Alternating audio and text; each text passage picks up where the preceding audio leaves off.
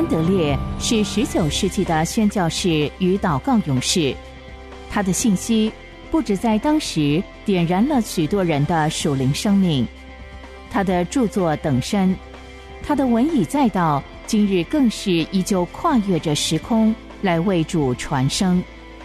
期盼您能透过资深广播人楚云的朗读，得着这天上来的赐福。欢迎收听《圣徒圣言》。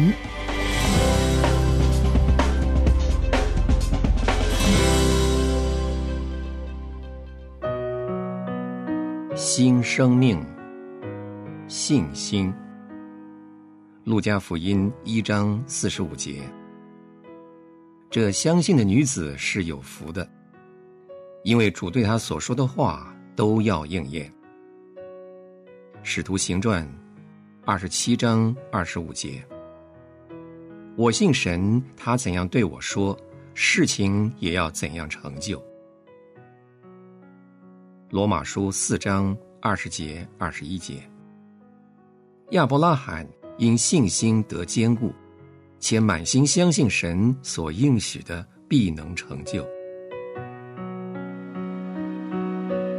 神一直要我们将他的话藏在我们心里，可是只有借着信心这个途径，他的话才能够藏在我们内心最深处。年轻的基督徒都应该竭力领会信心的真正含义，从此。他才可以看透为什么这些重大的事总是与信心紧密相关的缘由。于是，他便会全然信服，完全的救恩要有赖于信心。我此刻要请听众反复阅读前面所引用的三段经文，找出他们都教导哪些有关信心的重要功课。所以，请你们。不要只是粗略的浏览。首先，你们要认真阅读神所说的这些话，然后认真思想这些话教导了我们哪些有关信心的讯息。这段经文帮助我们认识到，信心始终是有赖于神所说的话，或者是神所应许的事。一个正直的人，若是说了什么话，他尚且要努力做到，神也是这样，在神成就任何事之前，他都借着自己的话把这事显明出来。基督徒如果完全确信神的话，在信心里得以坚固，神常常就会成就他所说的。在神来讲，他始终都要言行一致，无论他说什么，他都会做到。他说话岂不照着行吗？当我读到神要成就某件事，我始终都能深信，他必定会成全他所说的。我只要相信他的话，并且等候神，神便会为我成就他所说的一切。在我有所感觉或者是有所体会之前，我便坚信他的应许。我因信认识到，神一定会为我成就他所应许的。那么，什么是信心呢？信心不外乎是确信神所说的话都是真实无误的。当神说某件事存在的时候，虽然人还没有亲眼见过，信心也会使人因神所说的话而喜悦。神若是说要把某个福分赐下来给我，在天上的某个福分是归我所有，我借着信心便可以知道这个福分真的是我的了。当神说什么事要发生，或者为我做什么工作的时候，我凭着信心便能够信神，信他所说的话。有一些事我还没有亲眼见到，或者是虽然现在没有见到，将来却必定会看见。但信心是我确信自己必定会得着他们。信是所望之事的实底，是未见之事的确据。信心常常使人们仅仅寻求神所说的话，然后相信神的信使，相信他具有成就他的话的大能。让我们反复考察圣经里所说的话。圣经在谈到玛利亚的时候写道：“这相信的女子是有福的，因为主对她所说的话都要应验。”这就是说，圣经里面所说的一切事都要为我成就了，所以我相信神所说的。圣经里面还讲到，亚伯拉罕完全确信神要成就他为亚伯拉罕所做的应许，这便是信心的保障。使人坚信神必定会亲自成就他已经做过的应许。在谈到保罗的时候，圣经里面是这样写的：“我信神，他怎样对我说，事情也要怎样成就。神要成就他所说的话。”保罗对此深信不疑。在基督里的年轻弟兄姊妹们，你们里面全新的勇士的生命。便是从信心得来的生命。你们难道没有看出来，满有信心的生命是何等纯全和有福吗？每天，我们都要研读神的话，聆听神述说他已经成就和将要成就的一切。我们花时间把神所说的话深藏在我们心里。我坚信他所说的。完全相信他应许能够成就的一切。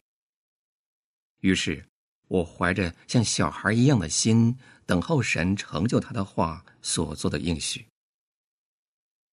我的灵魂从此体验到，这相信的女子是有福的，因为主对他所说的话都要应验。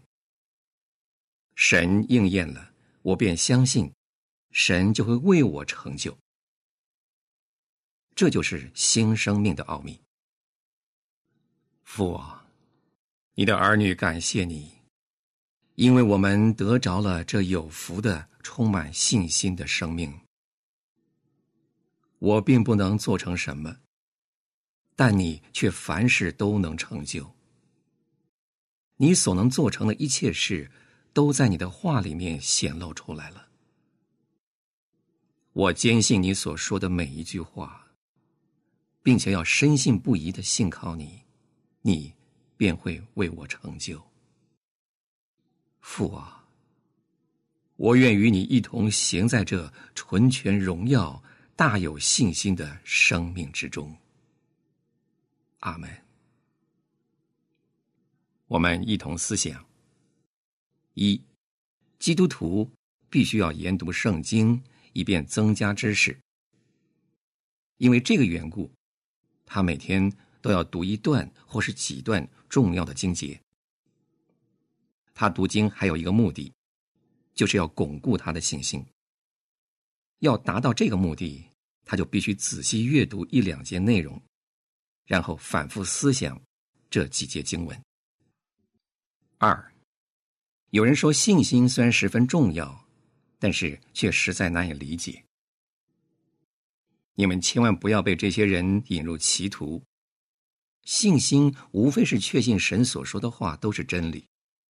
如果你们认真阅读几段神所做的应许，然后对他说：“我深信这个应许是真实的，你一定会成就。”他便会为你成就这个应许。三，不要为不信的态度痛苦呻吟。好像那是你根本无法克服的弱点。作为神的儿女，不论是多软弱，都具有相信的能力，因为神的灵住在你们里面。要始终牢记，人若是没有信的能力，就无法理解任何事。他只要不住的对主说，自己确信神的话是真实无误的。他必须坚定的信靠神的应许，并且相信神要成就他所说的一切。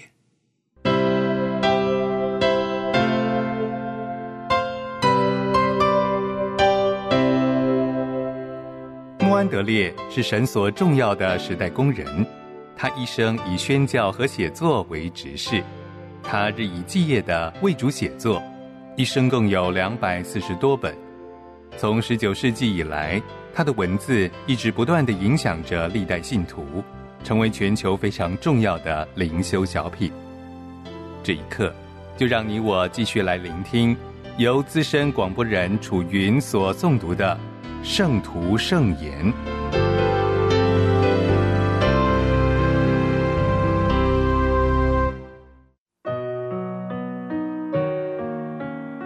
谦卑，谦卑显于耶稣门徒身上。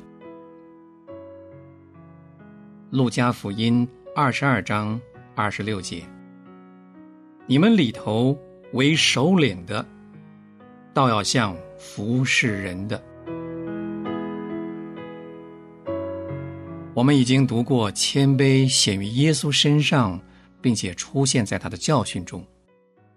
现在，让我们从他所拣选的同伴十二门徒身上来看这件事。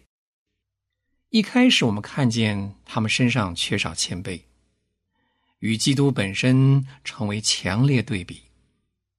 这会使我们赞叹五旬节的时候那一百八十度的转变，证明人可以真正有份于基督的谦卑，完全胜过撒旦。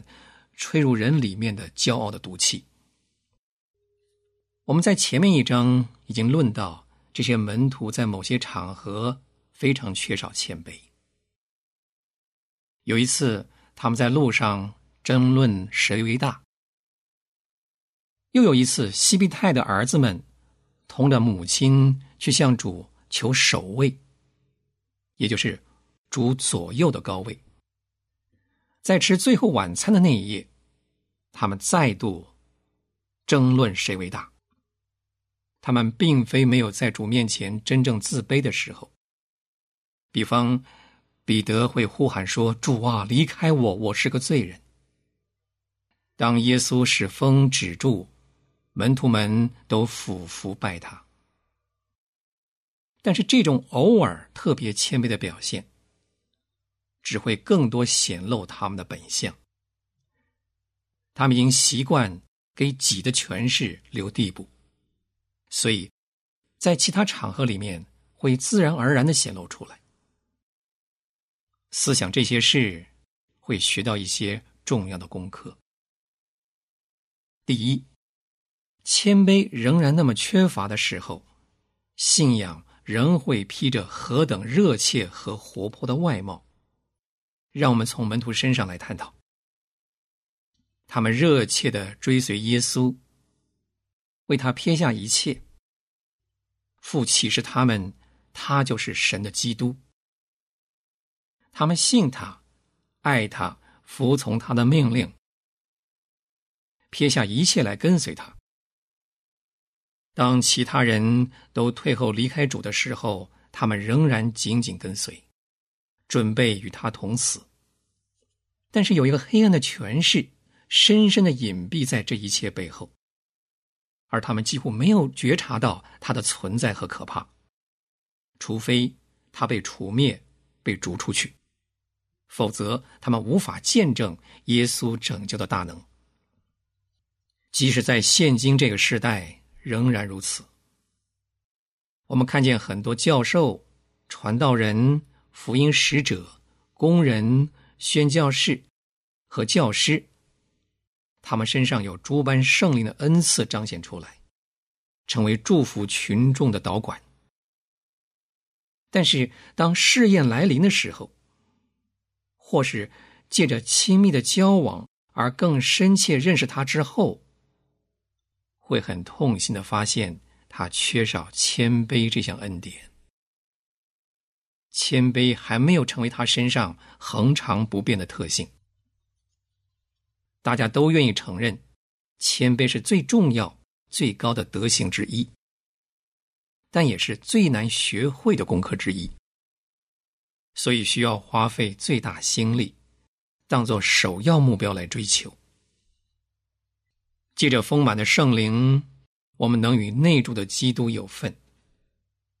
只有当他住到我们里面来，谦卑才会在全能中来临。第二，想要借着外面的教导与个人努力来制服骄傲，或是带下柔和谦卑的心，是何等徒劳无益！门徒有三年的时间在耶稣手下受训，他告诉他们所当学的第一样功课就是：我心里柔和谦卑，你们当学我的样式。他一次又一次的对他们法利赛人和群众提到，谦卑乃是通往神荣耀的唯一途径。他不但在他们面前活出神羔羊那属天谦卑的样式，而且不止一次向他们显示他生命中最深的奥秘。他说：“人子来不是要受人的服侍，乃是要服侍人。我在你们中间如同服侍人的。”耶稣洗他们的脚，并且告诉他们要效法他的榜样。但这一切果效微乎其微。在最后晚餐的时候，他们仍然争论谁为大。他们一定常常努力要学好这个功课，也下定决心不要再伤主的心。然而一切终归突然。借此，他们和我们都上了一堂必修课。深知赶出骄傲之魔，不是借着外面的教导，连基督自己都办不到；不是借着辩论，不论论证多么具有说服力，不是使人感觉到谦卑的美丽，不管这个感觉多么深刻，也不是靠个人努力跟决心，不管这个人多么诚心认真。若是撒旦赶逐撒旦，只会带进更大的前势力。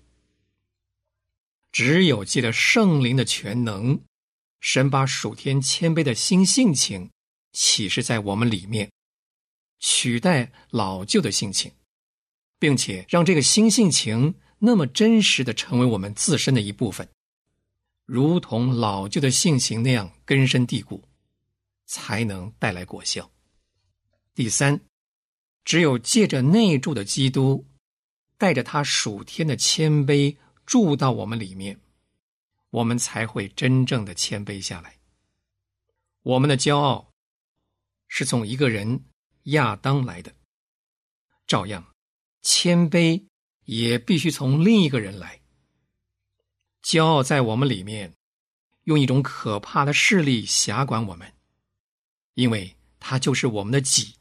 我们的天性，谦卑也一样，必须在我们里面成为我们的己，我们的天性。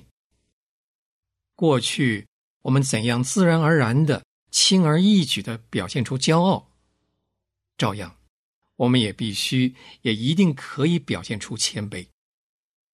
正如经上所应许，罪在哪里显多，恩典就更显多了。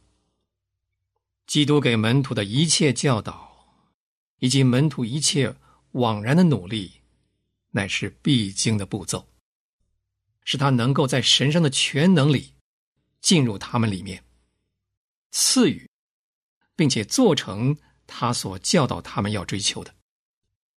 他借着死败坏了魔鬼的权势，挪除了罪，成全了永远的救赎。在他的复活里。他从父那里领受一个全新的生命，是带着神全能的人的生命，能交通给人，进入人里面，以属天的全能更新，并且充满他们的生命。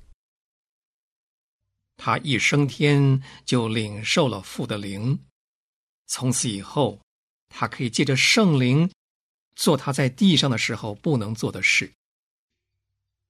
只能够与他所爱的人合而为一，实际的为他们活出应有的生命来，以至于他们能够像他一样谦卑的活在父面前，因为是他自己活在他们里面，一呼一吸都是他。五旬节那一天，他在圣灵里降临，并且占有他们。以往一切的预备工作，使他们悔改相信，借着教导激发他们的渴慕和盼望。如今借着五旬节经历所带来的巨大转变而得以成全。雅各、彼得和约翰的生命与书信，都见证出他们的改变。受苦耶稣的柔和谦卑之灵，实实在在的占有他们。对这些事，我们当说什么呢？一定有些人。反应不一样。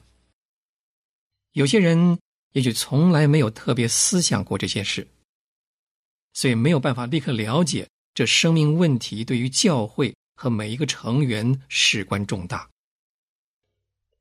也许有些人因着自己的缺乏而产生定罪感，试图各样方法要努力解决这个问题，结果却失败了，以至于。灰心丧志，其他的人也许能够快乐的见证说，他们得着了属灵的祝福和能力，却从未悔悟到他们身上有欠缺，是周围的人看得清清楚楚的。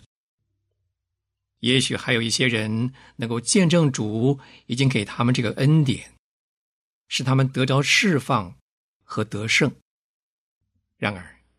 他仍然必须指教他们所当学的何其多，他们可以从耶稣的丰满里领受的更多。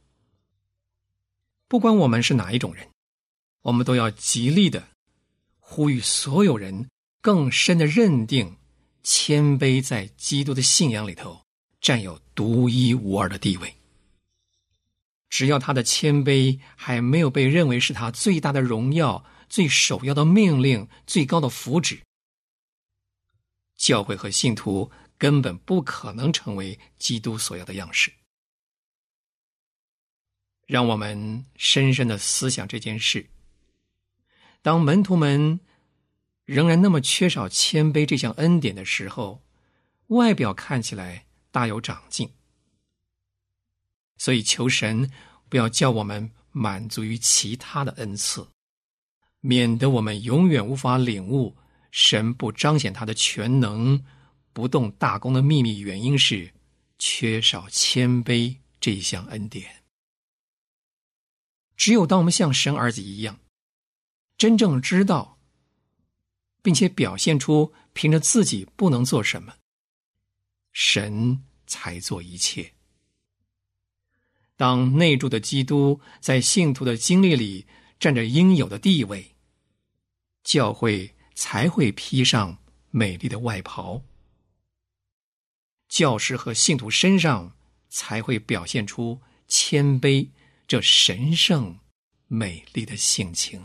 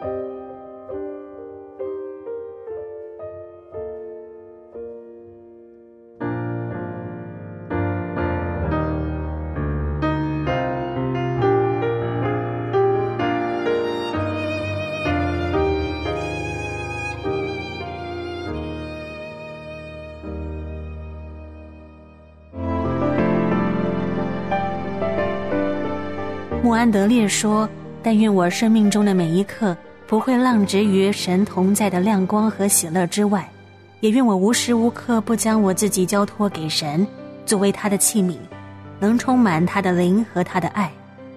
诚愿穆安德烈的但愿，也成为你我的心愿。”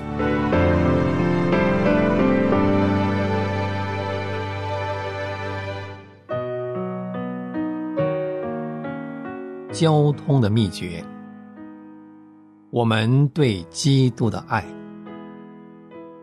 彼得前书一章八节：你们虽然没有见过他，却是爱他；如今虽不得看见，却因信他，就有说不出来、满有荣光的大喜乐。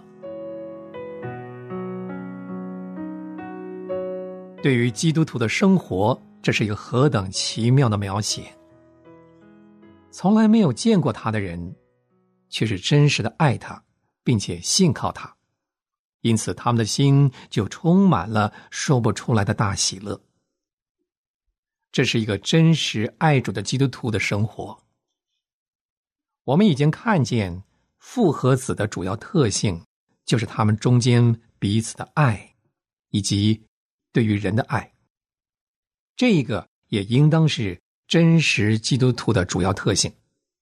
神和基督的爱浇灌在他心里，并且要成为一个爱的活水的泉源，向着耶稣涌流而去。这个爱并不仅仅是一个甜美的感觉，而是一个叫人积极的原则。爱使我们乐于。遵行这位可爱的主的旨意，也是我们以遵守他的命令为乐。